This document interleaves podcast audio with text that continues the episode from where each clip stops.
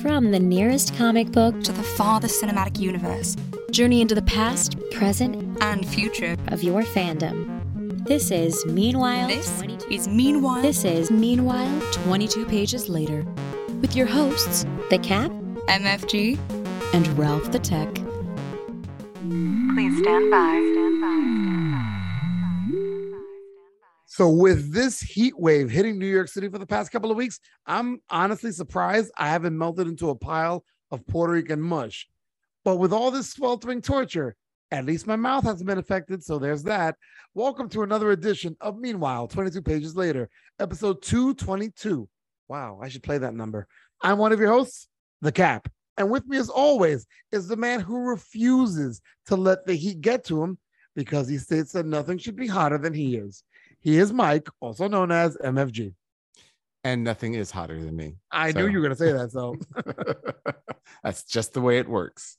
He's so predictable. Yeah. Everybody that shakes my hand has to wear an oven mitt. oh, wow. Anyhow, anyhow, it's time for a horribly described film. Let's see what we got here today. Oh, this one mm-hmm. should work. You ready, everybody? Not here really, but go. let's go for it. Alrighty. A depressed office worker joins a cult and destabilizes the government. Oh, I think I got this one. All right. So, one more time for the hoes at home that aren't listening. A depressed office worker joins a cult and destabilizes the government. Hmm. And you will hear the answer to that wonderful, wonderful, horribly described movie after the quick news. I think I got it, but I don't want to get too cocky. But anyway, our other illustrious host is the man who is so chill that he could be sitting in the middle of hell and the flames would say, Yeah, we're giving up because he's that calm. He is the always zen RT squared Ralph the Tech. Yeah. I, one time I was just there in the fires of hell, just chilling, like nothing. They're like, Can we make it hotter? I'm like, Go ahead, man, but I'll just keep a cool head. So. Oh the other day, while I was walking down the street, I was struck by lightning. And oh, wow. I encountered a hooded figure who pointed towards a light and said, Walk. I came to realize very soon that this man was death. I told him, No, it's not my time. He said, Well, if you want to go back, you're going to have to play me in a game. And I said, All right. Cee-lo it is. So I go and I roll. oh. right? ah. I'm getting that hot hand. I'm going, I'm going, I'm rolling, I'm rolling, I'm winning. And just when I'm about to throw that last dice, a thought occurs to me. To pretend that we're yelling, we make our voices quieter. It's true. it's very, very true. Yes. yes, definitely. It's crazy. I won, by the way, just if you were wondering. P.S. In, in, that explanation of what you did, how do how do I give you an intro of you being the coolest guy? But you talk about having a hot hand. You're ruining shit, bro. You're ruining. I'm trying hey, hard here. Hey, listen, cool head, hot hand. That's how you make the money. Isn't it cold hands, warm heart? And eh, a warm heart when you have a hot hand. well, according to Mike, you know you need oven mitts to ha- to handle him. Damn right. That's yeah, because he's mean, hot all over, man. Just, handshakes or otherwise. Anyway, right. All right. So today we'll be exploring the series that was brought to you by Disney Plus and Marvel, and that's an origin story of a new young hero. But will this series be as good as the others? So on this episode, we'll be discussing the Marvel D- Disney Plus series, Ms. Marvel. But first, Mike wants to tell you something. And for once, it's not a shot at Ralph or myself. Or maybe it is. Anyway, Mike also has some geek dirt to share with you all. So here he is, Mike, and his quick news. And now, the quick news brought to you by MFG and Ralph and Cap. And that quick news intro was brought to you by Math Mental Abuse to Humans. Ooh, I like math. Oh, Underwritten oh, by Little Snuffy. I was about to say, Little Snuffy sounds a little bit extra stuffy today. So he, he, he always gets his money, his hands in the pot everywhere. I bet he does. All right, Mike, what you got for us, dude? Well, what else? Death. Death. That's Yeah. what, that's what happens. Alrighty. Australian singer and actor Dame Olivia Newton John has died. The 1970s pop icon was best known and beloved by audiences for her portrayal of Sandy Olsson in the 1978 musical Grease.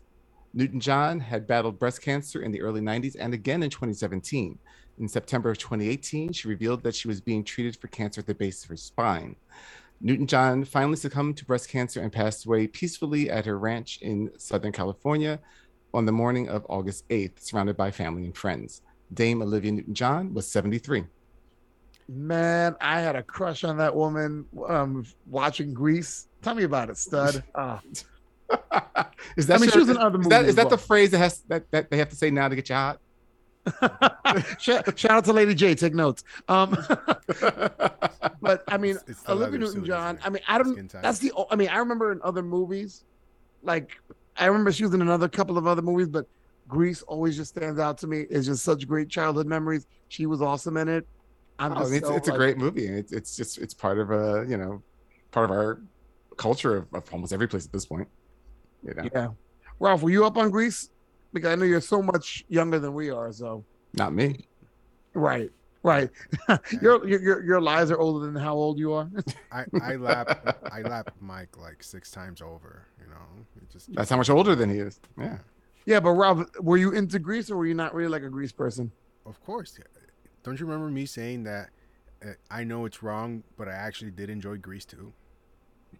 Yeah, that- I, oh. I I do remember that unfortunately, and that is just one of the many reasons when I'm bludgeoning you to death, you're gonna go, but why? And I won't have to answer now. And you're Well, I- say, I'll just say that Olivia Katz in too. Olivia Newton John, even though she is freshly passed on, she's rolling around in her grave already. She's like, oh, already, Yeah. even Michelle Grease too. Pfeiffer, even Michelle Pfeiffer hates Grease too. right? She does. She talks about it all the time. When when she's asked if she's like, I, I she goes, "That's I won't even look at it again." I, I, I did. Oh, wow. Um, I, it's sad to hear that she's gone. Of but, course. you know, at least when she left, she was in a loving environment surrounded by people who cared for her and who will keep her memory alive. Oh yeah. Very true. Ah, true. Alrighty, enough of that. Next part of news. Not another person dying, so we can move on from that. Oh, this this is just a death of fun at this point. did I just Uh, say all to a death? I'm sorry. Let's try that again. It's not another death. Yay! Let's go. All right. Since the merger that resulted in Warner Brothers Discovery, President and CEO David, uh, David Zaslav has been raising eyebrows and now pitchforks from unhappy mobs. After canceling the mystifyingly green lit Wonder Twins film, the longevity of superhero entertainment for Warner's is in question. From the CW network, Batwoman, Legends of Tomorrow, Naomi, and Flash have been canceled. Superman and Lois is on the maybe column.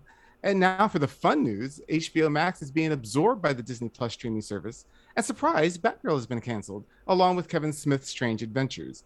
The Green Lantern series is resting comfortably on the chopping block, but keeping company with Supergirl, uh, with while both films are just waiting to see if the axe will fall. Will Capes and Tights be a part of the Warner Brothers Discovery landscape? Sure. In what capacity? Unknown. Equally unknown is if HBO Max will be there to stream them. Ralph, you were gonna say something? Well, you you accidentally said Disney Plus instead of Discovery Plus. Did I? I'm sorry about Plus. that, Disney. It is Discovery Plus. Yeah. Thank you very Well, much. Did, did I hear you right? You said the Flash was canceled. Well, the, I mean, The Flash is going to do its season nine, and but it's for It limited like, amount. we but it's did? been, but We it's been that? canceled. Right. That's what I heard. Um, and it's funny because Mike said, "Oh, we're not talking about a death, but we're talking about a death of a couple of series." So I said it was the Talking about death of fun. Well, it depends on the series because some some series weren't fun. But I mean, the Flash, wow, and then the Batgirl. The Batgirl is where I've seen so much backlash over in you know in the past week that we got the news. Was it Backlash or Batlash? Wow. Go ahead, A little bit Ralphie. of both. Wait, hold on, hold on. I got you. There it is. Um, so it was funny though, like the the the Batgirl news. Uh, John Oliver even made uh, a comment on that on his show, where he's where he talked about the merger. He's like, "Oh, hi, new business daddy," and he talked about like canning really. Uh, it, it's like um keeping uh a multi-million dollar movie that you made on the shelf and then he puts the picture of back uh, Batgirl on the scene on the screen, and he goes, "Oh, yeah, business, new business, daddy. You don't like that, do you?"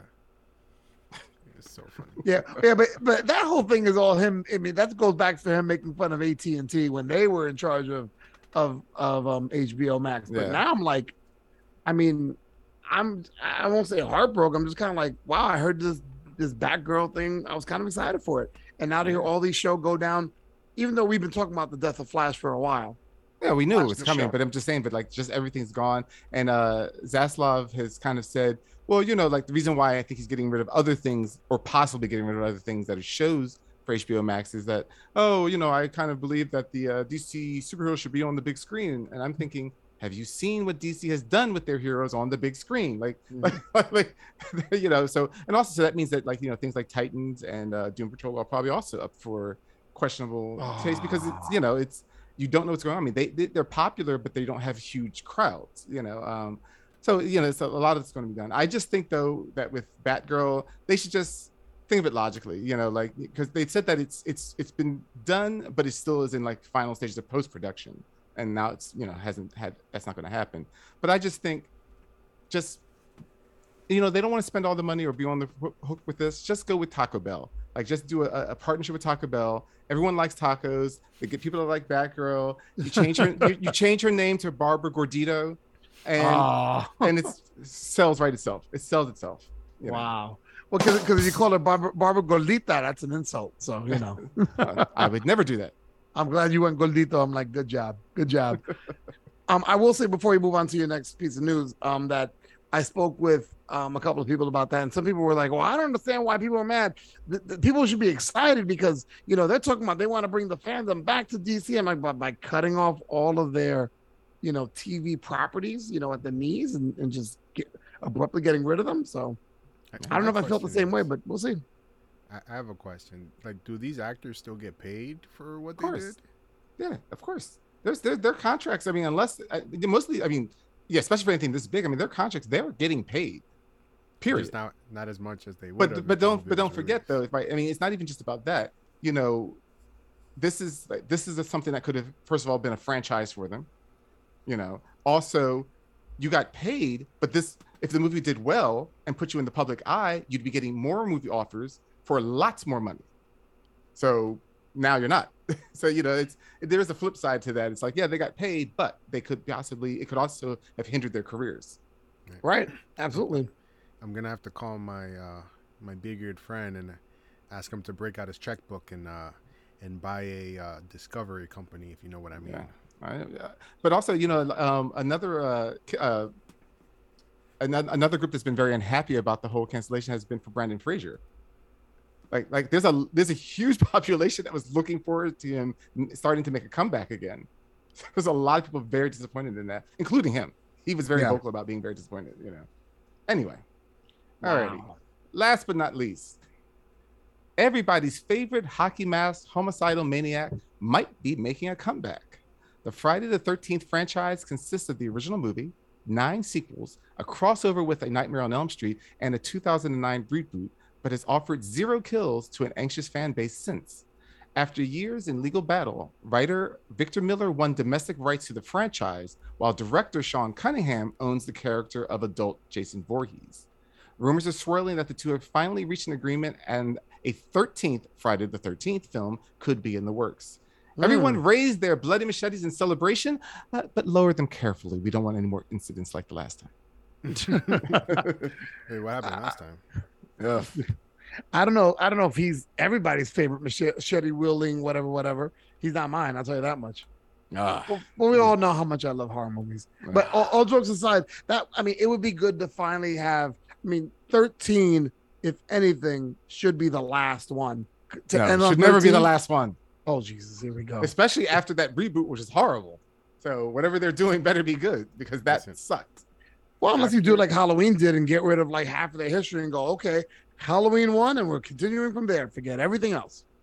That's Listen, what they did with the reboot.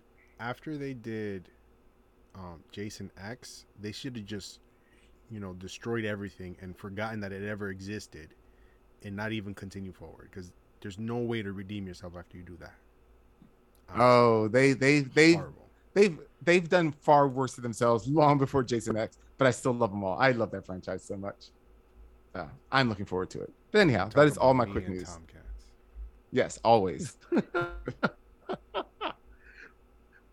Ah, and um, I think you have a hardly described movie that you want to break down for us, or you're going to tell us, and I think I won.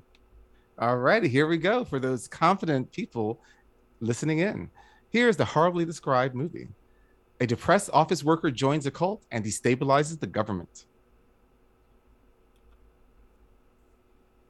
Hmm. That is I- Fight Club. Ralph? I feel.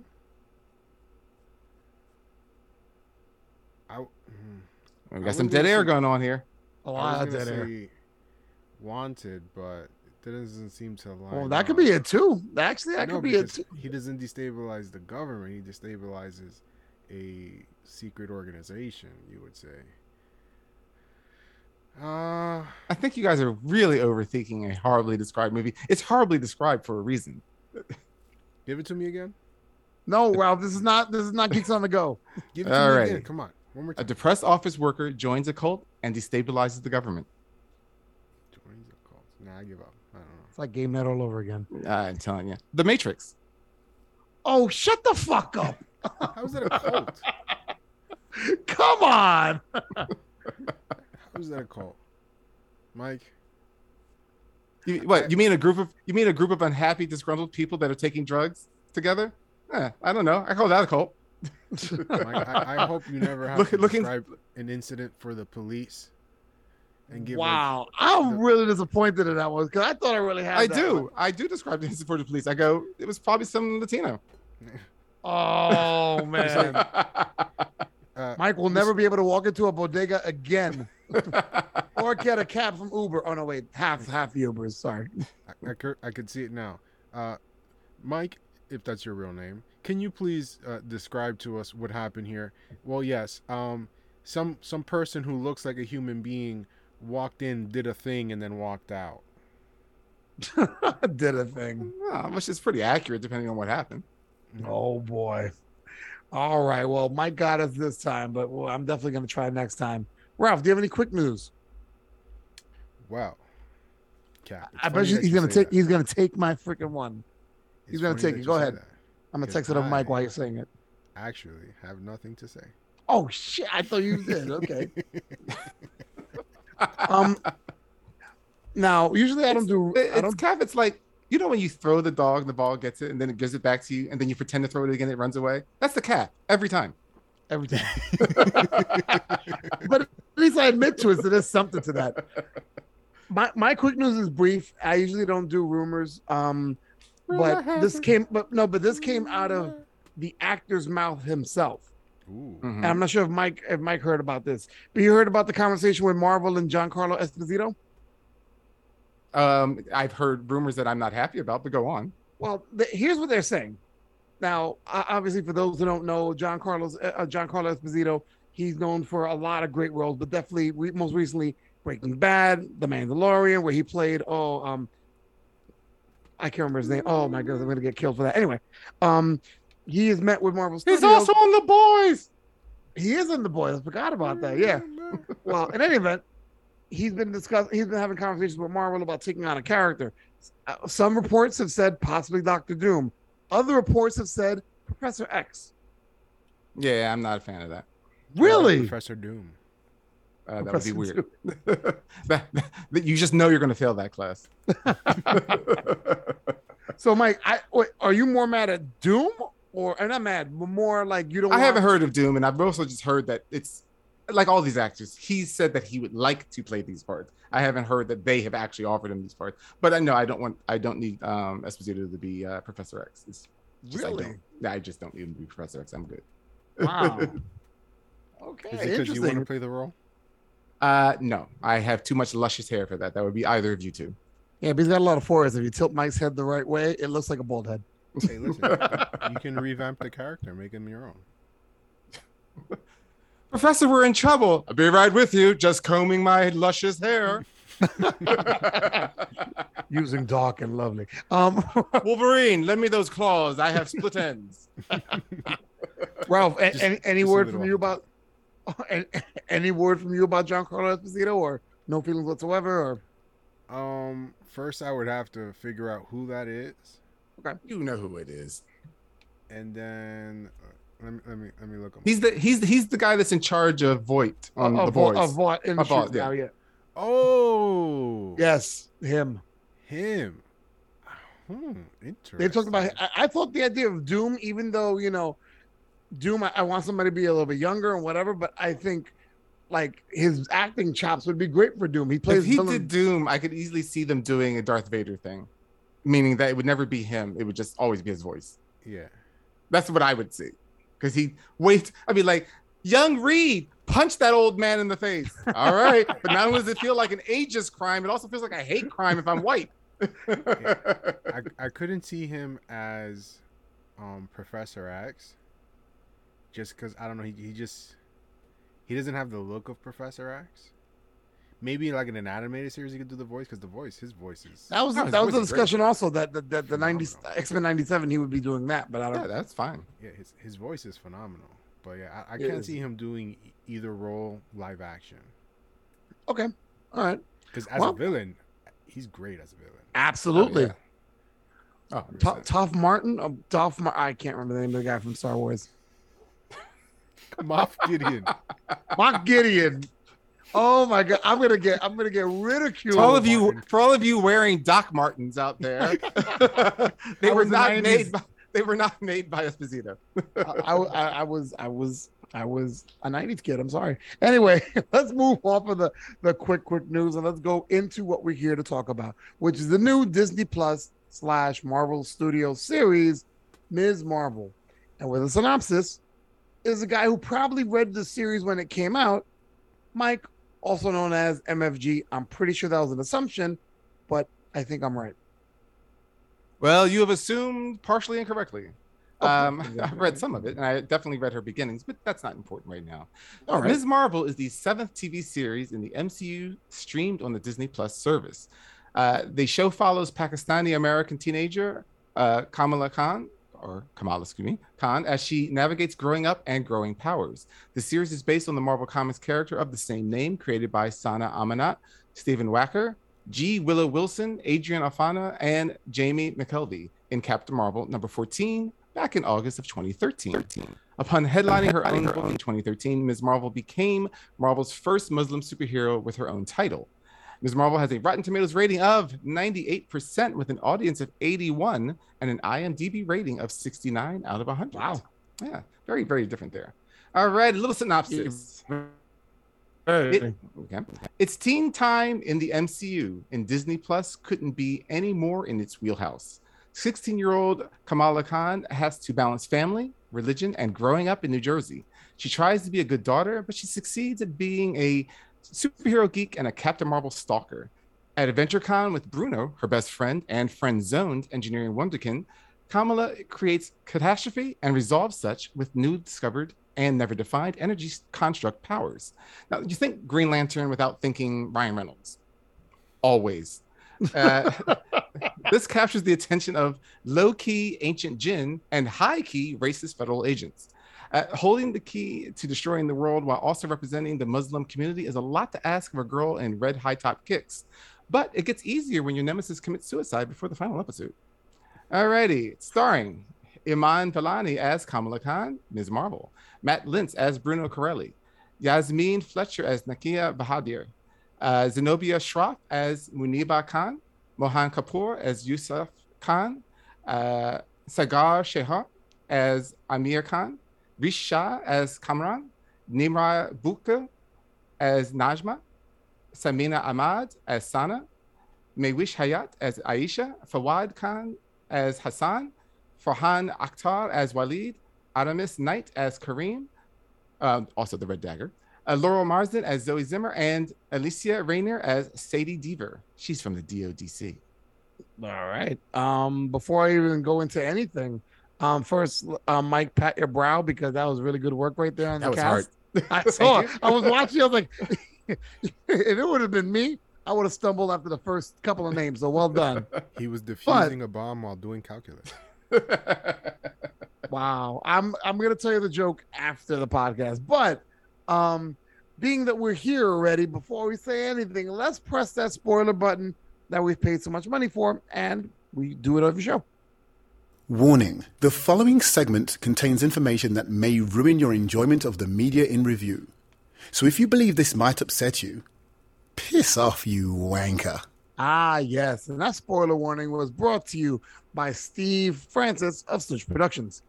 So if you take this device here, you turn it around, say the password, and press this button, it gives you Stush. Hiya! Stush. yes, Tush. All right.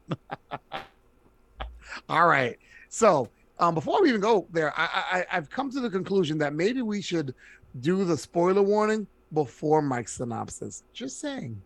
Just Really? saying. Because this is the first time anyone's ever tuned into this podcast. And even if not, it's a podcast about a show. It's going to get spoiled. so so but that's the pointless. It's like saying, you know, um, we're gonna give you a warning. Oh, well, after we do what we said we we're gonna do, but warning.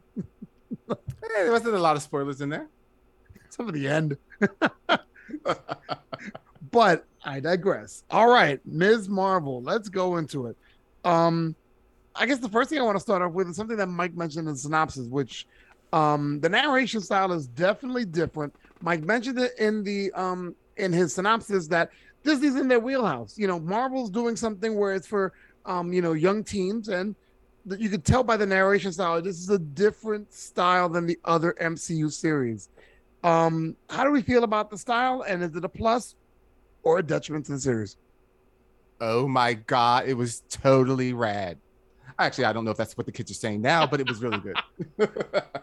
Okay, no, I, I definitely enjoyed it. I, I, it was, um, you know, everything's changes as the show goes on, but um, the overall feel and especially the first two to three episodes were just fantastic. I love the energy. I, I love the narration. I love the their version of being young and 16 and you know navigating the world. I, I I thought it was just really well done that way. You just love love. I love love, Ralph, what about you? not not love and thunder though. Oh yeah, which you got kudos for us dogging it. Anyway, I'll tell you about that off podcast. Ralph, Um, well, if I were to say that I liked it, it would be the truth. I quite enjoyed it. Um, I thought that they did a really good job in, in sort of capturing the essence of a teenage girl. You would say. yeah, I, I definitely agree with that. I mean, it's it the feel was different, but I feel like when you're dealing with a young teen hero, you have there's room for it. You know what I'm saying? Like you could choose not to not to use this narration style and be okay. But if you chose to do it, it makes it a lot more fun. It makes it engaging. It does make it, you know, like like you're, you know, like you're going through that journey as well. I, and what's interesting is I knew a lot of people who were hating on it because of the style Hater. like so many hardcore um marvel you know marvel appreciators dogging it because it was so different in narration sound because it felt very like a disney show and you know me i've always complained about like i mean go back to episode whatever where we talked about phineas and ferb and the marvel avengers you know um i was not happy with that because i just felt like those two things shouldn't have mixed but i feel like with this series it was perfect. The narration style was perfect for what the story was going to be. And let me just say, because I just want to point this out right now, that you know I really just hated the way you know that she, you know, disrespected her family constantly, making sure that she was always the correct one, telling her mother to basically go f off. And uh, oh wait, there was a teenager that didn't do that. Gee, it is capable of being written. What do we know? you know, what a shock. because because they they wrote it realistic because you know that in a middle eastern family if the daughter were to disrespect her elders like that she would not be in, in existence at all yeah, but even still, it doesn't even matter what. But it's just that's always their go-to is oh, they're gonna just like sure she's gonna misbehave to a point. She's a teenager, you know, you know, like she skips out to go to, to the Avengers Con and stuff like that. But you know, she's still always respectful to her parents. She's still just trying to also be a teenager.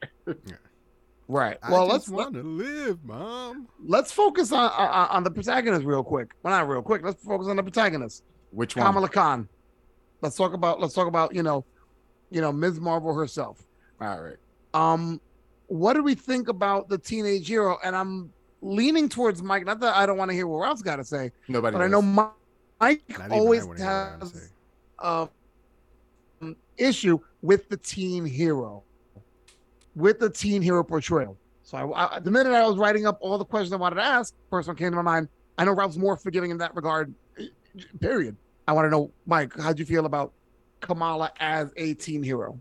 I mean, like anything, there's always a little bump in the road here and there. But all in all, no, I, I they wrote her really well because she seemed like an actual person and not a stereotype of a of a bad teenager or whatever the tropes that they think that teenagers should always fall into. I enjoyed her. I, I the fact that like if you watch uh, interviews with her, or if you watch that little like five minute um, you know documentary of the of the making and stuff like that, after you watch the series, you know she is young and she is uh, you know an, a Marvel fan like and it, it feels like I mean that is her character as well but it feels like it feels like they were just like look at that fan just jumping up and down in the middle of, of you know Comic Con over there. Throw a suit on her and let's put her on a TV show. I mean that's what it felt like. It's you know except like she did a good job I mean her acting she's not Meryl Streep but she wasn't horrible by any means you know I, I thought thought she did a good job with what she was given and um she made you like her. I, I, you know, just you just love her. She's she wants to be, you know, you know, depending on your age, you, you know, you want her to be your your little sister, you know, the the next door neighbor that you would actually find enjoyable, the next door neighbor kid that wouldn't be a pain in your ass if you're an adult. You know, I just think they did a good job. They did a good job selecting her, and I think she did a great job with the role. I I I, I feel like I know Ralph's answer, but Ralph. Well, if you know my answer, why should I say it? Well, I want to hear it, Ralph. Yeah, and you could also surprise me, you know, throw me a curveball. I mean, you know, I got I, I got Fight Club wrong, so I mean everything is like, you know, on the table now. Really, really, You- you got one of the horribly described movies wrong, and now you're Wow. mad. Oh, I'm sorry. it was might really just- horribly described. It must be just another day that ends in Y. Wow. Um, I mean, I have really nothing more to say. Mike said it all. Everything that I was thinking, he said it. Like she, she did a great job, and just like it's, she's very well written. Makes you, uh, relatable. Makes you actually think about like your own life growing up as a teenager. Um, I did find it funny. Like, uh, one of the things that she does really well is that like the dumbfounded sort of like stupid like airhead face. Mm-hmm. Like Yeah. she's like either like yes. like confused or like pretending to be confused or like oh um uh like it was just Yeah. so hilarious You just did it well too, Ralph. she, she did a great job and Yeah, definitely.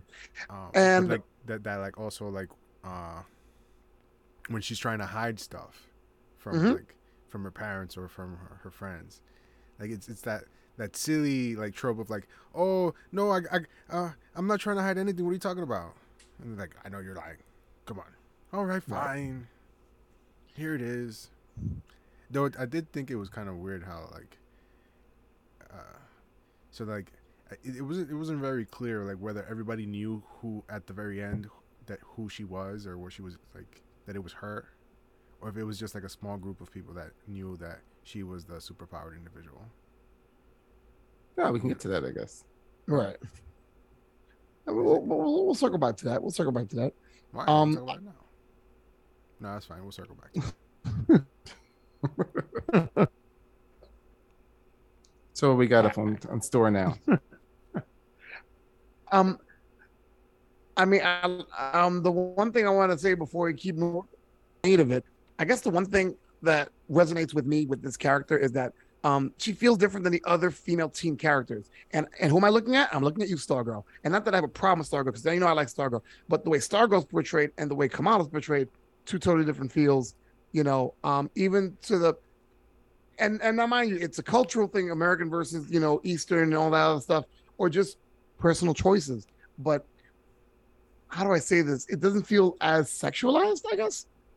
But no, I mean they definitely did not sexualize her, which is good for all reasons. First of all, All She's- reasons, yes. she's, she's portraying 16 years old, so stop.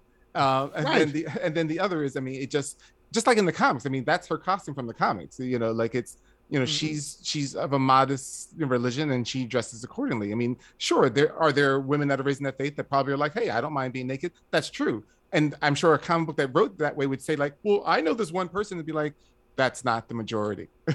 you know, she's she's a girl that's sticking to her beliefs as well as trying to be a hero. She's not like, I've got powers. Where's my bikini top? You know, which is what happens to every look. Look at um Stargirl. well, not midriff. well, well, definitely yeah, it's Stargirl, but I mean, just look at um, uh, can't think of Kate's last name, uh, but uh, Hawkeye from the comics. Her initial costume is just basically like a leather jacket over a bustier or a bra, basically. I mean, you know, you're like, oh, that's what you're gonna go fight crime in. That that makes sense. it protects all the vital organs. Yeah, Uh, uh, I did think it was a, a, a cool device that they built her costume over the se- like throughout the series, the whole series, uh, the whole uh, Mhm. season. You know, Right. like she got the mask from Bruno, the scarf from her mother, you know, and then her mother made the rest of the the outfit. Right.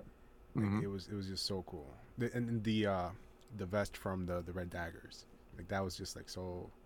It's a good way Yeah, to. no, I mean, like I said, they took their time, which also had its own problems, but for that though, it worked well. Right. Yeah. Now, another thing, speaking of Kamala, was the fact of how she got her powers. Now, obviously, you know, not obviously, but for those who have not seen it, you know, she she comes across a bangle that was given to her family, and, and her mother tried to disregard as junk. But you find out later on, her great grandmother, you know, owned this bangle, and she puts the bangle on, and the bangle, I thought initially, gave her the powers, but later on they explained that the bangle unlocked the powers. Um, um and the, these powers are different than the ones in the comic book. How did you guys feel about the portrayal of the powers? Because in the comic book, it's sort of she can kind of like stretch, and you know those it's different. How do we feel about it? Um, I'm fine with it because her powers, no matter how they try to explain them, they're just really the same powers as Mr. Fantastic, even though they're not. I mean, the, the, the functionality of her powers are not, but that's how they would seem visually. You know, plus they would also be very disturbing to see on the big screen. I think. What do you think, Ralph? Um, I feel like I'm making I- a little silly, Ralph. I really ho- was hoping that they were gonna um, make her an Inhuman, and then actually have like the Terrigen Mist and introduce that into the into the MCU, so that you can actually reintroduce the Inhumans again. Um, but I can understand why they didn't go that direction, and they didn't do Because they shit in that bed. Yeah. wow, Mike, it sounds personal. I am so angry about this. I couldn't Listen, tell. they they fucked up his boy Black Bolt, man. Like, I mean, Oh, he's one of my dude. favorite characters, man, and they just ruined It's, him. he's so Twice. simple, so simple to write and, and to do good, and they just said, eh, sprinkle this, sprinkle that, sprinkle that. Eh, turd sandwich. There we go. But either here or Um, there. But But, so uh, like the the way that they did the powers, I wasn't. I, I didn't hate it, you know, but I just wish it was like a little bit more clear of like whether because like there's a point where Bruno is analyzing her and he's like, "Oh, the power's not coming from the bangle; it's coming from you." But so they never actually specified whether or not she actually has to be wearing the bangle in order to access this power, you know. So, Right. like, is is the power from the bangle? Is it from you?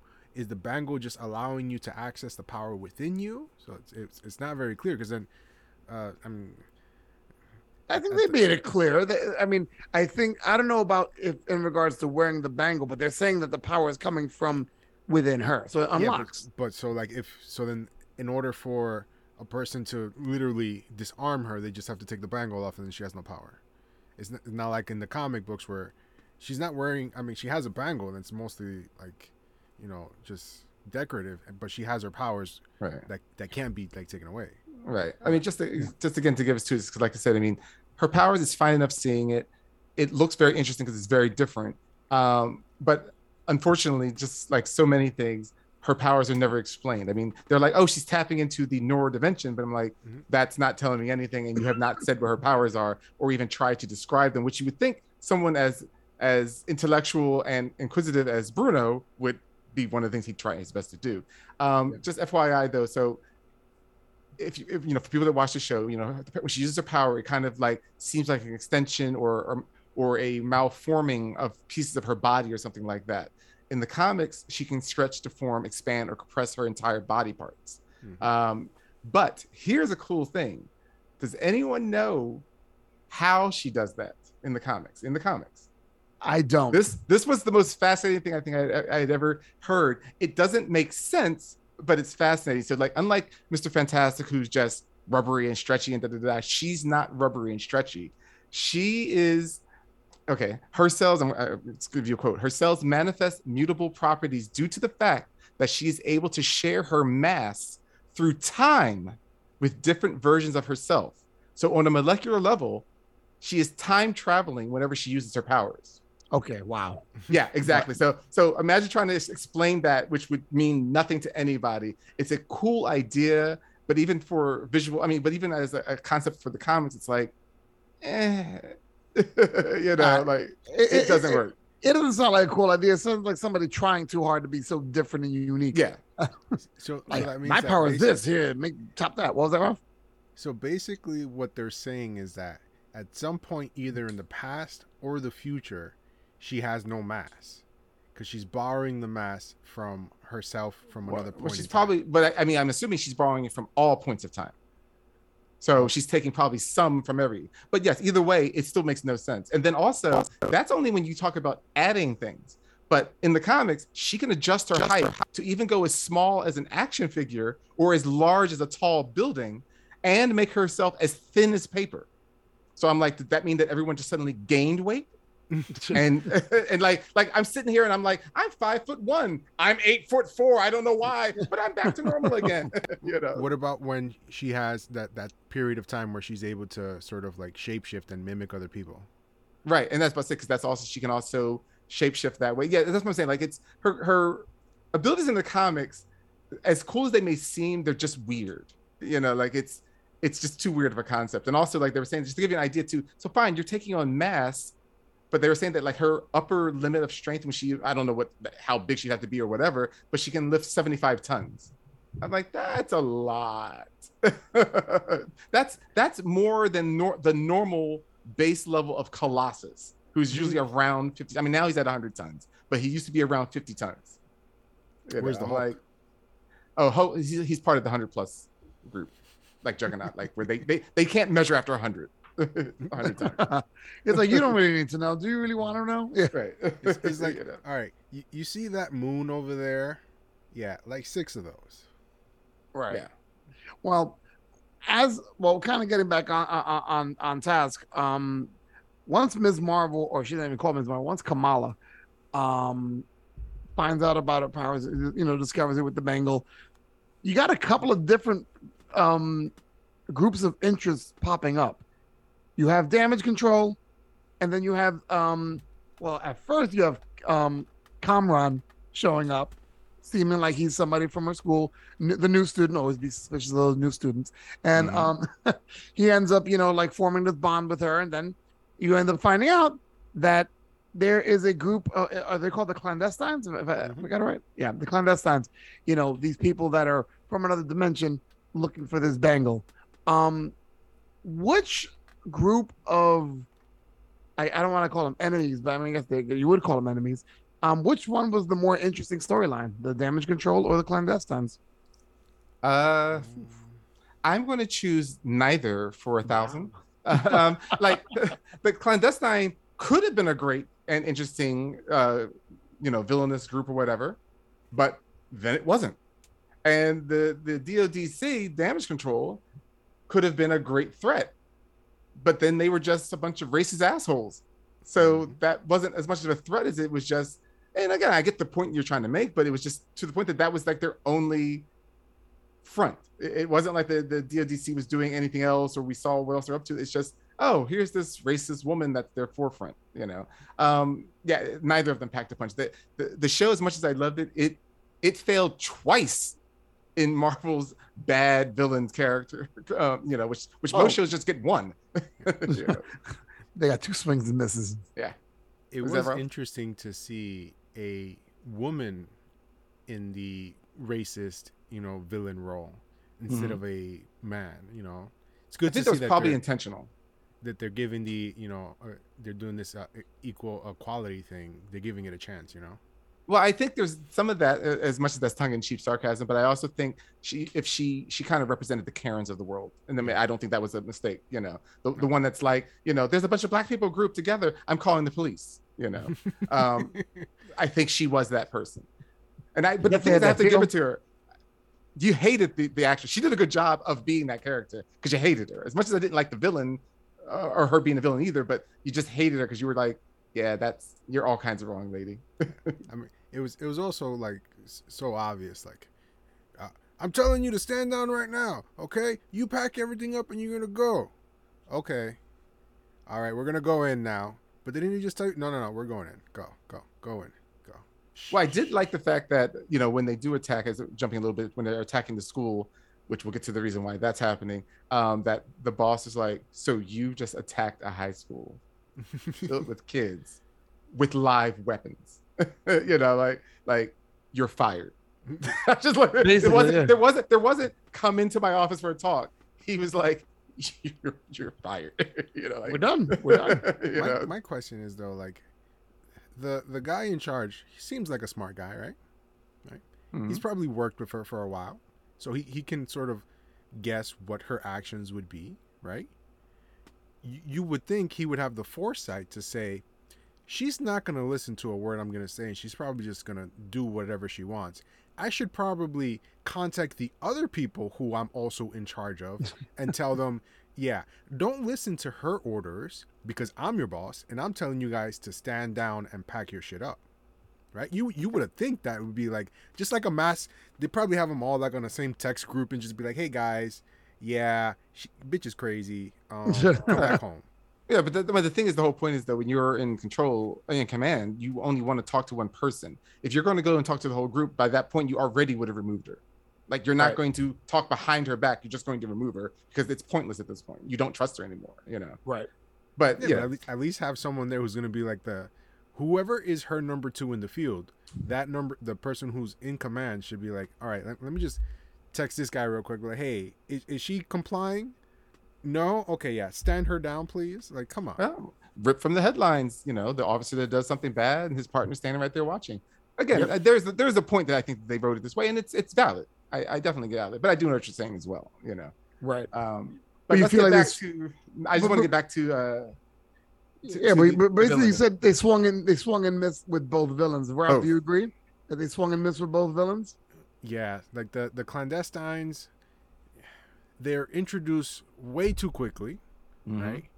And then just as quickly they're gone, right? Yeah, Um, and, and it's self sacrifice. Like it's so stupid. Yeah. Like, yeah. Uh, But but also, I love how easily everybody took. Oh yeah, we've got DNA from people from another dimension. Yeah. Oh, I, I guess that's quite common because no one seems shocked at all. you know. yeah, listen, if you flash a black light anywhere, you'll find DNA from another dimension. Oh Lord. I guess so. and then going back to the cla- going back to the clandestines for a second because Ralph mentioned that as quickly as they were introduced, they they were kind of you know disposed of, you know. But mind you, you know, there's a whole thing, a bunch of things that they happen. You know, like they they they, they break up, um, you know, um, um Kamala's um brother's wedding. yeah, Amir's wedding. They just trash it and. Oh, and well, I like Amir, but, by but the way. nobody seems. I like sort of- Amir, by the way. you know, oh, Amir's great, but like they trashed the wedding. Like I'm like, okay, they may not have seen all that happened, but they had to see this group coming in. Also, it's a group of mysteriously able to produce weaponry, which they never told us how that works. you know, because they just produce weapons. You're like, is that a thing? That, I guess that's the thing they do now. You know, and when they get captured, they just escape because I guess that's the other thing they just do. so like that that was one of the things that I was really hung up on the fact that they gave us no explanation on what the clandestine can do right. and and whether or not that if it's their power that they create these weapons out, out of the, stuff or is it like technology that they have for a while Right. because there's one guy who like pulls the thing off his necklace and it turns into a massive hammer so it's like Right. I mean, Like- cool effect, but without explanation, it just seems odd. You know? is that can can all clandestine do that why can't um the, the what's what's the kid's name the son? Cameron. Or why can't Cameron, Cameron. do that Yeah. So like, but also, what, do they all possess the same whatever energy constructability that Kamala does? Uh, Kamala does because the mother then Najma seemed to be able to send that to her son, yeah, even though she herself exhibited none of that power. yeah. So yeah, it, it made no sense. It was one of those where you're like, you guys. It felt like they because there's only six episodes, and it felt like this was eight episodes, and you took two away, but but don't want to tell us what it was that was in them. You know, uh, that that was a little bit annoying. So like, I, I did have a problem with the the powers, not so much even the power levels, just the in and out powers. The the the, the bangle. What does that bangle do? We don't know. We we know it's not the source of her powers, but then it also seems to be able to show things and then it somehow can send you back in time why I was gonna get to Why? that. Yeah. also also explain this one here the grandmother who has no ability when when uh um kamala goes and sees the train in her vision because the, the bracelet was hit the grandmother saw it Yeah. why I- is she connected to the base bracelet? She didn't she- have it. So the theory is that because she touched it and sort of used it when she was a kid, she's still connected to it. but she didn't use it as a kid. She just had it but she didn't use it.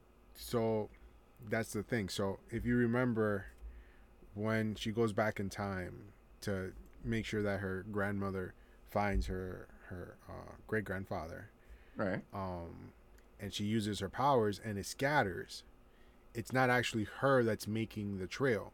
It's her grandmother who is then taking control of those pieces and creating the trail to her father. well that's an odd theory i mean i don't It's, that's see the- how that would the- work but that's a theory That's the prevalent theory that's been going circling around. Yeah. I don't see that because then how would she? She didn't know where her father was, so to send the trail to him, She's she's using it to I guess fight. Listen, I don't understand this. right? That's what I'm saying. Like, I'm right, just the- the- you right. But I'm just saying, is the theory it makes no sense because that also then means that she's controlling this light uh, construct, and then also has the ability to home in on her father, who she didn't know where he was. That's why she was lost looking for him. Listen, it's Kree technology, man. We can't explain that shit. Well, we have to get into the possibilities of these things. So why do we talk about that? Um, the bracelet itself, like I said, you know, we assume it might be Kree technology only because it was found on the blue on a blue skinned corpse. right. Uh, you know, How many and that also would tie in with other creatures do you things. know? Uh, so far, we don't know. it's it's i mean with it, it- my brain's going five different places because you're talking about the Kree, and then in the back of my head, I'm thinking about um, um Tacos. no Shang Chi. Tacos. So I'm thinking about those bangles too because there's similar technology and Wong and all that stuff. You know, so I'm like, all right, you know, is it tied in together? You know, because th- here's the thing, They did about- find it in a, I guess, sanctum of the Ten Rings. right? well, I don't know, but didn't Wong didn't uh didn't he also say that the uh the, the ten rings weren't alien technology? 'Cause Remember, Captain uh, Marvel said that not alien technology. No, but it, it was. uh What was I going to say? yeah. Remember, bo- but right, bo- both both of them looked at it and they did not know what it was. But Captain Marvel said it wasn't technology, it wasn't alien technology that she that was aware of. aware of. Right. But then if it was Kree technology, she would probably be aware of it. If they were Right, you know, because of the ten, of the ten, the if they were if they were related, they, they she would be aware of it. Okay. No, but what what they were trying to imply is the fact that they were trying to make the connection with the Ten Rings that the the the bangle probably at some point made contact with the Ten Rings. I don't know. Sure. I mean, there's nothing that's making me think that, but sure. We also know that there's two bangles because there were supposedly a set, and we don't know where the other one went. there's a there's a lot of blanks that that um or not a lot, but there's enough blanks in this show that needed to be filled that would have helped this be richer. And and hello Disney, that's why you make it eight eight episodes instead of six. But I digress. I feel that so jumping to the very end, right? Like you like to do, Yeah. but you know, yeah, all the time. all so the time. when we see Captain Marvel appear, I fear that's that's the answer to where your second bangle is, and that's why Right. she appears there. I'm sure wherever it is, is that it's probably She it's either it Kree on. related, whatever. Right? It's it's. Well, I don't. She didn't have a bangle on. She did.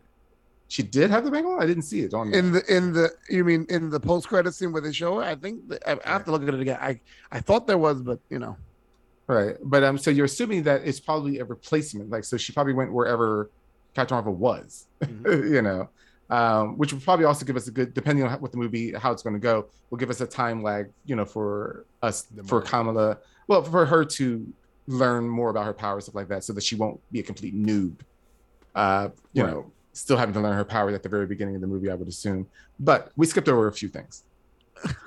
What's the, what's the one thing you. skipped? Because we skipped over a lot of things. Yes. But let- we- we- I mean, obviously we're short on time. What's the one thing we skipped over that you feel like is a major point? Because there's a couple of things I want to bring up, but uh, I'll I'll let you take the lead on this first part. Um, I mean, well, definitely, like I said, the the okay, so the the the Djinn who were part of the clandestine, um, right. they wanted to open up a portal to Noor, which is their world. Doing that though would have turned our world into sand and been replaced by their world. That's what we've been told. Um, so in realizing this, finally Najma, who is uh, Cameron's mother, uh, and who's been leading this faction of the clandestine, and his it went from being friendly to mildly threatening to downright "I'm going to kill you," uh, decides spontaneously that she's going to sacrifice herself by stepping into this portal and killing herself and somehow closing the portal, which we don't know how that happened either, considering that another Djinn stepped into the portal and died and didn't close. But in doing that, she uh, imparts her powers, which we didn't know she had, onto her son Cameron, who now has the same appearing abilities as Kamala does, um, just in a different color. So it's this energy construct abilities that he seems to immediately mastered, you know, in like lickety split no time.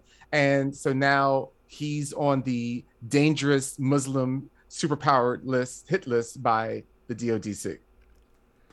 So that's where we now brought down. So this is now gone from a world-ending um, battle, which resolved itself in the next to the last episode, to oh, this is just about uh, race, uh, misunderstanding, and fears in the very last episode um, for teenagers versus adults. Yeah, I was gonna say how how do we feel about that that that um sixth episode because um I was very surprised that they got rid of the clandestines and and, and Munib and you know like like by episode five when when she sacrifices herself I was like wait she's not coming back I mean the skulls told me that the bone Um, you know Well, I mean, I just, I mean, the whole Kevin building the uh, ultimate uh, Home Alone attack field in that high school.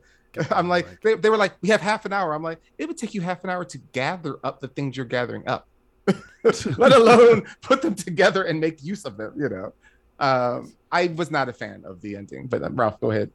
you, you took my uh my simile that I was gonna use. I was gonna say that like uh, they called up uh, Kevin McAllister Industries to figure out the best plan on how to uh, handle damage control inside the school because it, it just felt like a scene directly from Home Alone. Yeah. where everything was and also what I, what I found very disappointing um beyond most of that episode unfortunately was that through three quarters of the episode our hero in costume her friends now know that she's got these powers including her family now know she's got these powers. She's in the high school and you're thinking all right she's going to put up a stand. She's got powers. Nope she doesn't use them. Mm-mm. no and i'm like i don't understand. You have a superhero show with a superhero that's been using her powers left and right that is now in danger and her friends are in danger and she's not using her powers. I am not understanding this at all. Wow. oh no Ralph explains it all. you're welcome. So, Mike, it better to be a good your- one To answer your question, it all comes down to one thing: moolah, dough, greenbacks. That paper. Talk Who about money, Mike. greenbacks? Money. All right. Special effects are expensive. All right. And if you keep having the superhero, you know, power this, power that, power here, power everywhere, it's gonna cost you a lot of money. And Yeah, just look at one She-Hulk. thing, one thing that big guy that sits in that big eared chair likes is money. And he doesn't like to spend it. So, with that big portal scene eating a lot of their budget, they're like, all right, so this last episode, we're gonna have to, you know, like tone down the effects, all right? Just just whatever's necessary. Then we do it. Okay? So, oh wait, she's gonna have a big fight scene where she's gonna have to like protect people? No, no. You're gonna use practical effects, you know, baseballs and, and like stuff, paint cans, you know. Go go rewatch Home Alone, all right? And then come back with ideas, okay? All right, cool. There you go. Break. Eh, So this has been. Ralph explains it all. You're welcome. I was kind of disappointed has. that with all that Ralph explains it all garbage that he talked about the explanation of you know not you know spending money on special effects.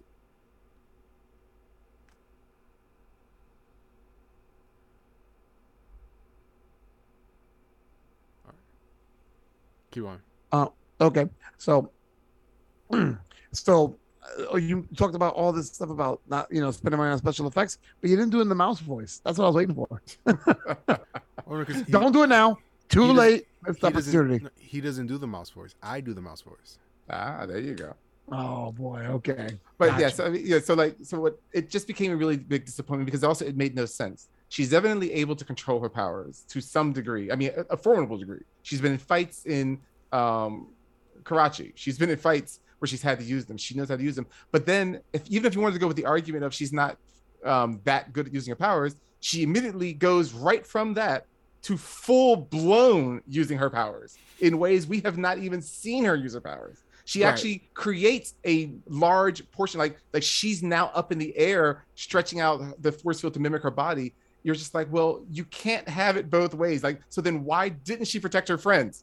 you know, So what? Um, the way it seemed to me was that she didn't want to use her powers against damage control because then that would just be reinforcing what they already think of her as That's a being good point. this like dangerous, out of control, uh, powered individual who they need to take down. If you notice, when she does use her powers uh, really big, it's to protect damage control and her friends from Kamran. right? And herself, but she could have still. That's why I said, why didn't she protect her friends? I didn't say why did she attack damage control. you know, she didn't protect her friends. They're being shot at. Because they got, you know, Because you need a Home Alone style plan to make Oh the my goodness. Yeah. interesting. That's Yeah, that's so, why they did yeah. it that way. Everybody so, wants to give yeah. him Macaulay Culkin. right so that that Um, was a problem there but i mean it was as much as it was a, it was a hodgepodge of things by the end i did think it was fun seeing you know how they wanted to show her powers seeing like you know her legs expand with it uh you know her hand expand but also but the reason behind that was basically she just had to remember that her great grandmother said you know you have everything you need i'm like what the hell does that mean i could have been asking you about how to make a cake you have You have everything, you need, you know, But she- like- like- What she didn't understand was that in that same box where she found the bangle was the user's manual. was she the Oh, greatest American hero? Yes. It was there. and it, was, it was written actually in plain English. Here's what I'll say, um, because I do agree with you both that the ending, you know, um, lacked a little bit. Actually, lacked uh, lacked a lot of it.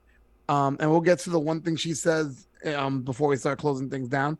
But um, I still like a lot of what the show represents. Oh, I like I like a lot of the tones they hit. I like some of the topics they hit. I like um her, her her inner circle and her family and the community and the fact they introduced the community in such a way where you, you don't feel like you know or at least I didn't feel like you know oh man I couldn't understand because I'm not part of the Muslim community. You kind of felt like oh that's kind of cool. You know it, it- it's done in a way where it's very inclusive and supportive and I enjoyed it so much that as much as there were things that needed to be explained, should have been explained, could have been explained, I just enjoyed it so much.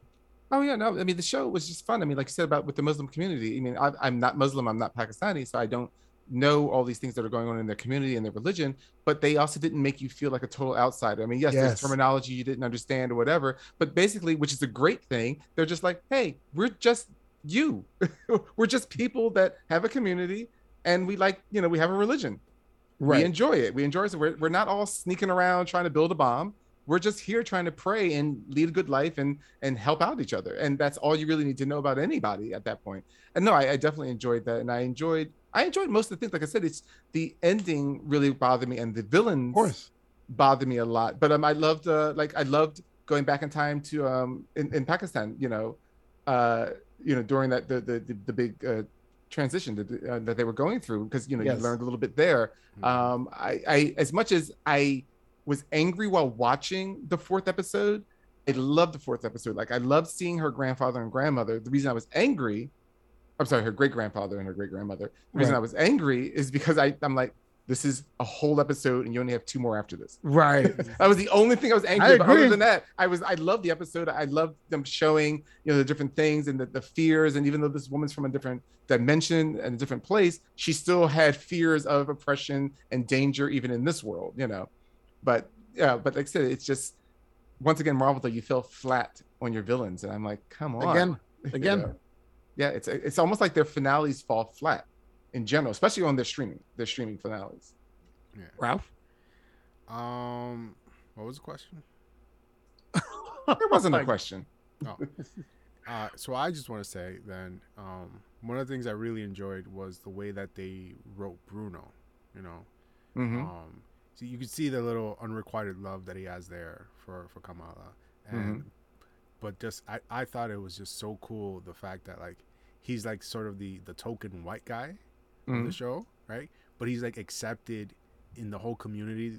Like they they're so loving for him. They're like, Right. oh Bruno, the mother's like, oh Bruno, no here, uh, don't go. Here's here's some food for you to take for you and your grandmother and all this stuff. but but curiously, not just that he's well liked, but that he also has bothered to learn Yeah. Yes. of their culture, which is very important. You know, Yeah.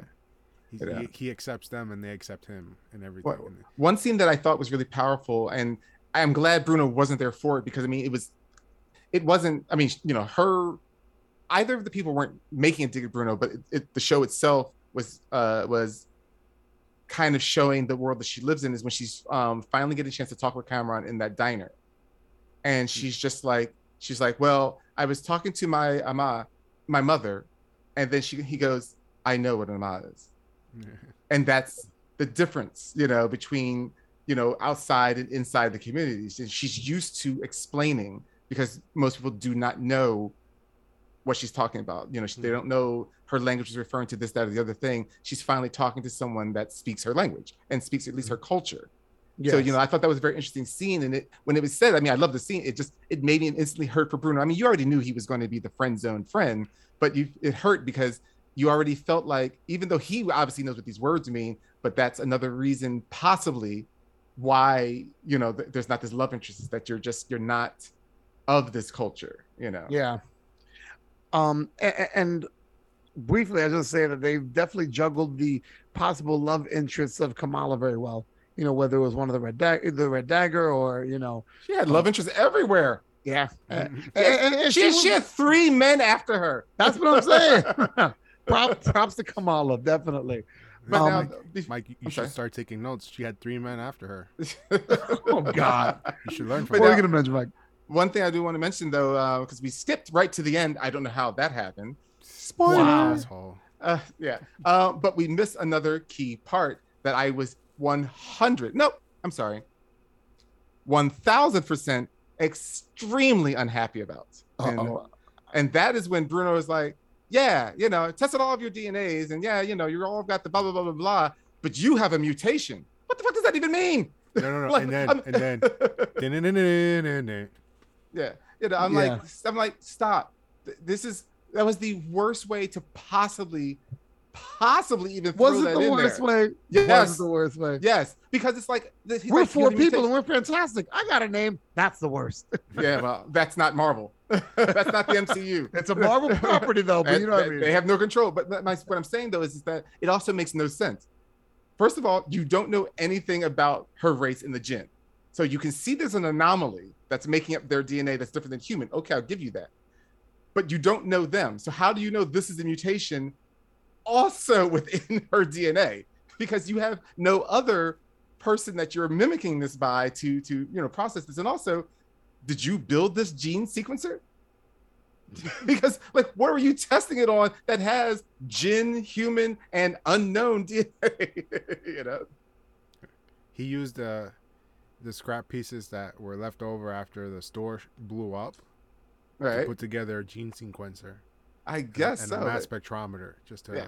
just for It- you know yeah that good measure. that that thrown in out of nowhere for no reason just angered me it, it was it wasn't even fan service because again she's not even a mutant meaning the actual character not the tv Yeah, version well, I mean, It's- it's that's not them- even, she's not even a mutant it's like so what was the point of this you know? Apparently, Bruno is a master geneticist. Don't question it. i mean if they make him mr sinister later on or the high evolutionary i'll give it to you but you know Bet. All right. So, is there anything else we want to discuss before we go into renaming and ratings? I I just thought it was um a little cheesy the way they're like when she has that heart to heart with her mother. Was it her mother or her father? I think it was her mother. Where she learns the meaning of her name. That's on the roof. That's her father. Yeah. Her father, yeah. And she learns Oh, the yeah. meaning of her name and she's like, hmm. Marvel. It means marvel. Yeah. You're like, It so you were little- you were you were always our little Miss Marvel. Marvel. Yeah. Hmm. There you go. Yeah, it's a little. So what were you saying about? There's four of us, and we're kind of fantastic. okay, I'll give that to you. I'll give that to you. Okay. All right, let's do it, gentlemen. Renaming the series. Ralph, you want to go first? Sure, why not? Go right ahead. I call this Miss Marvel, a Guy Ritchie heist production. Because it's like every heist plan like, where's, where's Guy Ritchie? Is he around the corner? So we're gonna do this, we're gonna do this, we're gonna do this. All right, Oh we're gonna need God. six guys over here, all right, and then John's gonna be the lookout. Oh God. All right. Well, I'm gonna channel my inner '90s Nickelodeon person, and also channel some Melissa Joan Hart, and call it Kamala explains it all, but with powers. You I just see that. lost like all our listeners because they don't. Oh know. please! You want you didn't watch um Clarissa explains it all? Get out of Of here. course, I watch Clarissa. Explains Thank you, but I'm just exactly. saying, Our younger listeners, like, look at Mike. Mike is like, who the hell is that? I have no idea. I've never heard. of I, him. I will. I'm too I'll tell young. them. Po- I'll tell them post podcast. Mike, what do you Uh, rename it? I rename it Ms. Marvel, Ms. Finale. Ah. okay. All right. So now let's move on to ratings for Ms. Marvel. Ralph. I give Miss Marvel eight. Bruno is the next MacGyver out of ten because he just built a Echo device with scrap pieces that he pulled out of the trash bin. I was like, oh, Oh yeah. Amazon, you better watch out. Bruno's coming for you. Who, who needs Ironheart when you when you got him? Um, No silencio, Bruno here. oh man. Oh, good. Nice. another another Bruno in a Disney film. It's so weird. Um, But nobody I'm- talks about him either. Right. I'm gonna give it eight and a half homemade cosplay outfits out of ten. I I, I found that so charming, and, and that whole thing we didn't even get. To, I mean, there's so much to talk about. We didn't get to talk about how many Easter eggs were in that convention alone. Oh yeah. The Easter That's Bunny so was going great. nuts over there, man. Yeah, if you have a chance to, to stop it and, and, and watch watch it and dissect each thing, watch it. Each, it each you know beckons to other um other shows and movies and stuff. So it's Mhm. great. I mean, the, the intros alone on each episode are Easter eggs. Well, they, they they also pay homage to the comic and all that stuff. Absolutely. No, but each each episode it was a different way that they displayed Miss Marvel. Each Right. one was different, and even the episode four, it was more of a historical version. Yeah. Yeah. All right, Mike. Uh, I give it eight and a half. Dad as Muslim Hulk out of ten. I enjoyed that. I, I would totally do that. Dad, you're so embarrassing. I felt bad. That was heartbreaking there. Uh, it was. I mean, I mean, the thing is, like, I mean, that was one thing though. As much as I said, I, I love her and everybody about it. They did write that family a little bit too like peaches and cream. I'm like, all right, you know, like everything is like, oh, but my child, I do. it." You're like, all right, come on. What- you You can know you what I can mean? love her, you can love her, but like, stop stop feeding her all that damn saccharin there, lady. Peaches and Oh. But I did love him. was it, All Was right. it What 112? was it, Rob? never mind. What? Never mind. Oh, th- what the hell? so I miss doing it in person because you know then we're not talking over each other. I was I was singing peaches and cream. Never mind. Oh, don't please don't. Um, so there you have it. Girl, you know what I mean. Ms. Marvel. Check it out. I mean, I know we did, um, but don't go anywhere. Rocket Review is next. Hi, everyone. This is The Cap, here with another Rocket Review. Today, I'll be reviewing the Toho Animation and Bones Incorporated film, My Hero Academia World Heroes Mission. Its US release was back in October 29, 2021, and is currently available for all streaming or most streaming platforms. It's the third feature film of the My Hero Academia series. This film follows our favorite student heroes in training as they are all dispersed around the world in various hero internships. While this is happening, a cult group called Humarize looked to set off a bomb that would eliminate all superpowered beings around the globe so that non superhero people can rule the earth. Now remember, in this world, 80% of the population have developed powers. Also, our main hero, Izuku Midoriya, also known as Deku, gets framed for a terrorist attack he didn't commit and must clear his name while also saving the world in the process. All of your favorite quirky heroes make an appearance, but Todoroki and Bakugo take center stage. The movie has a lot of great action sequences, but the story's a little flimsy and the climax falls a little flat. And of course, I'm not a big fan of the movie not being into continuity with the rest of the series. So, because of that, I'm going to give My Hero Academia World Heroes Mission a regrettable 6.5 Detroit Smashes out of 10. Thank you all for listening. And now, Geeks on the Go. Geeks on the go. Okay. All right, everybody. Here we come to the part of the show where things start to get spoiled, and we don't need a spoiler warning. I give quick questions. They give quick answers on all things geek, and we make it under a minute more often than we would like. But I feel like my questions are going to all of a sudden become hard to answer because nobody wants the cap to win, right? Right. Yeah. This just sounds like you got paranoia issues. Okay. Sounds like he's a whiny little bitch. Wow. All right. Let, let's see what happens now. Oh, Why- syndrome. Now it doesn't sound like an insult. Yeah. Wow. Did you, say- did you say syndrome at the end? Yeah. I forgot about that part. whiny bitch syndrome. Ready, set, go. Do you really want a live Avenger, a live young Avenger team on the big screen? Mike. Hell to the effing no. Wow. Okay. Ralph. I feel that we should discuss why Mike doesn't want it on there. But But not now. What's your answer? I said I do. Okay, cool. There we go. All right. So, if the MCU is building towards a Secret Wars film, should it be with or without a version of the X Men? Ralph. That's like saying, do you want a Philly cheesesteak without the steak? Wow, that's a pretty strong statement. Mike from Philly. No X Men. The Secret Wars finale would be the perfect place to introduce mutants and reformat everything. I'll explain later.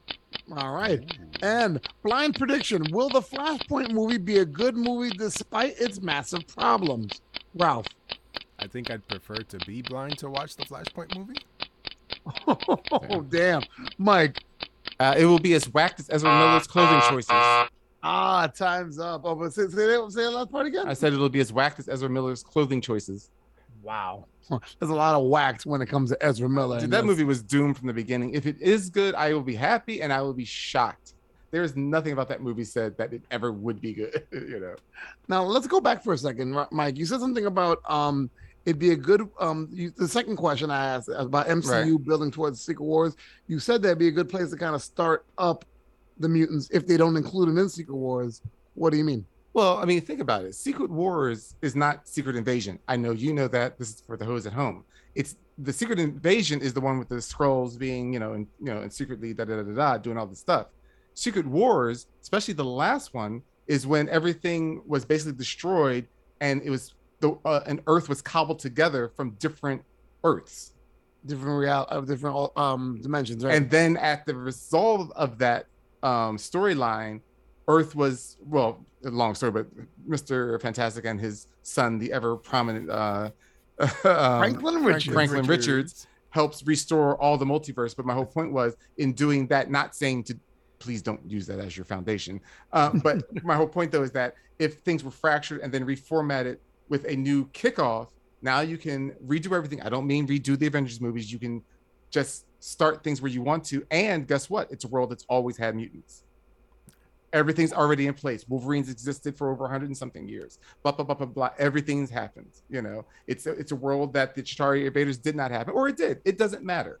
So You you're know? saying after the Secret Wars, the same way that they kind of did a soft reboot, they uh, Marvel, the MCU itself could do a soft reboot as well. you and could do soft or hard, and it would not be a problem. You know, They do soft because- or hard. I mean, it would be Bell or yeah, yeah, basically, I mean, it would be depending on what they went and how extreme they went. It might be a very hard swallow for obviously fans stuff like that. So you're not going to want to go dramatic. You're not going to be like the Avengers never happened, and here's all new Avengers. you know, like you know, you're not going to want that. You know, Right. Malcolm in the Middle as you know Tony Stark.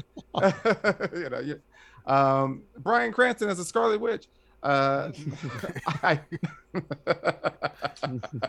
Well, as as long as they have the little deus ex machina Franklin Richards introduced, they can do whatever they want. Oh God, that would be horrible. I, I hope that you, you- I, I, I always say have superheroes having kids if they were not built to have them from the very beginning is a mistake because they only become horrible parents. So and you're I've made saying that kid- for years. So you're saying kids are mistakes? Wow.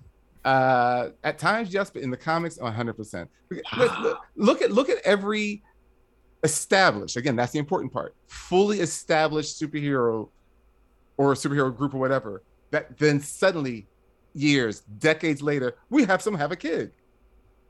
Either the kid is immediately aged to being either in their late teens or a full grown adult. They go somewhere and they come back as an adult. So why did you bother? You Right. know? Or Fantastic Four. Oh, we're going to be gone for a few months. Agatha, just look after our children. Oh, great mm-hmm. dad, mom, you are. or, or we're just going to go on this really weird place. We'll be back in an hour, and the adventure lasts for three months.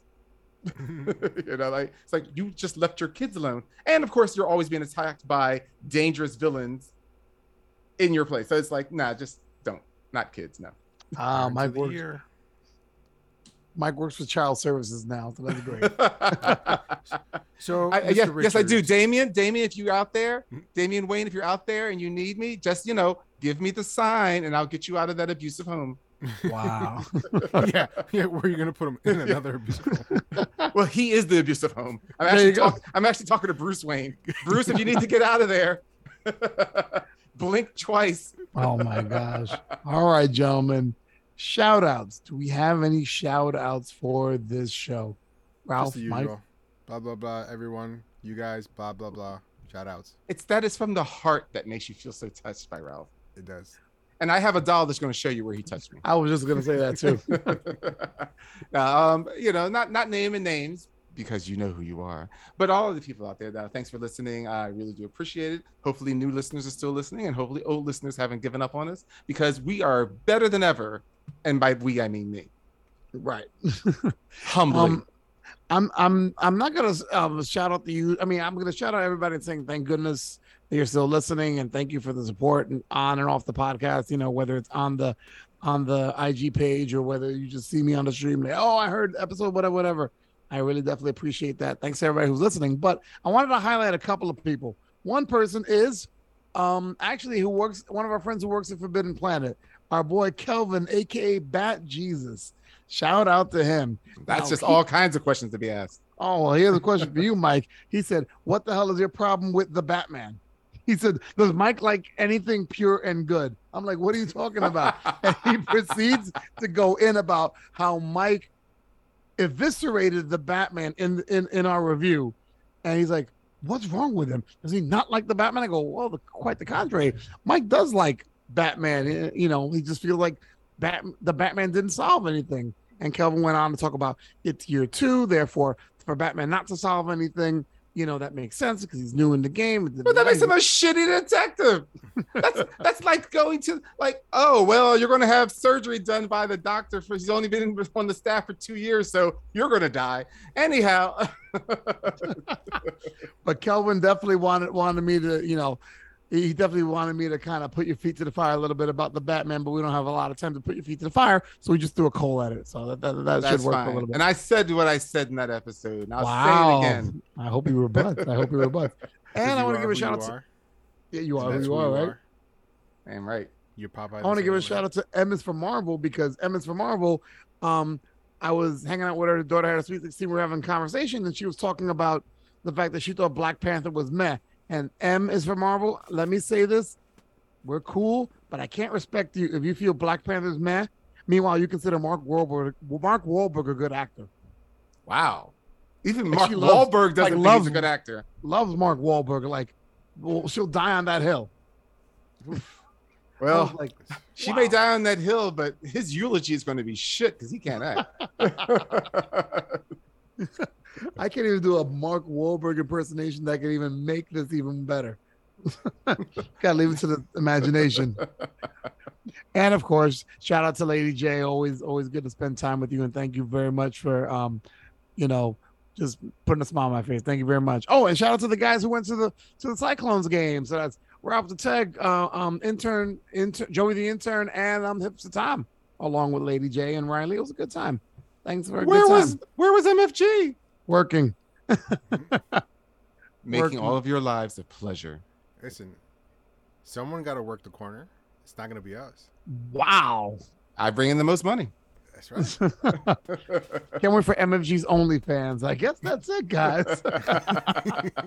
I'm gonna close on that. You gotta close with a smile. It's kind of like prostitution. So for Mike, also known as MFG, and the always Zen RT Square Ralph the Tech. This is the Cap saying, keep it geeky, and we'll see you next time.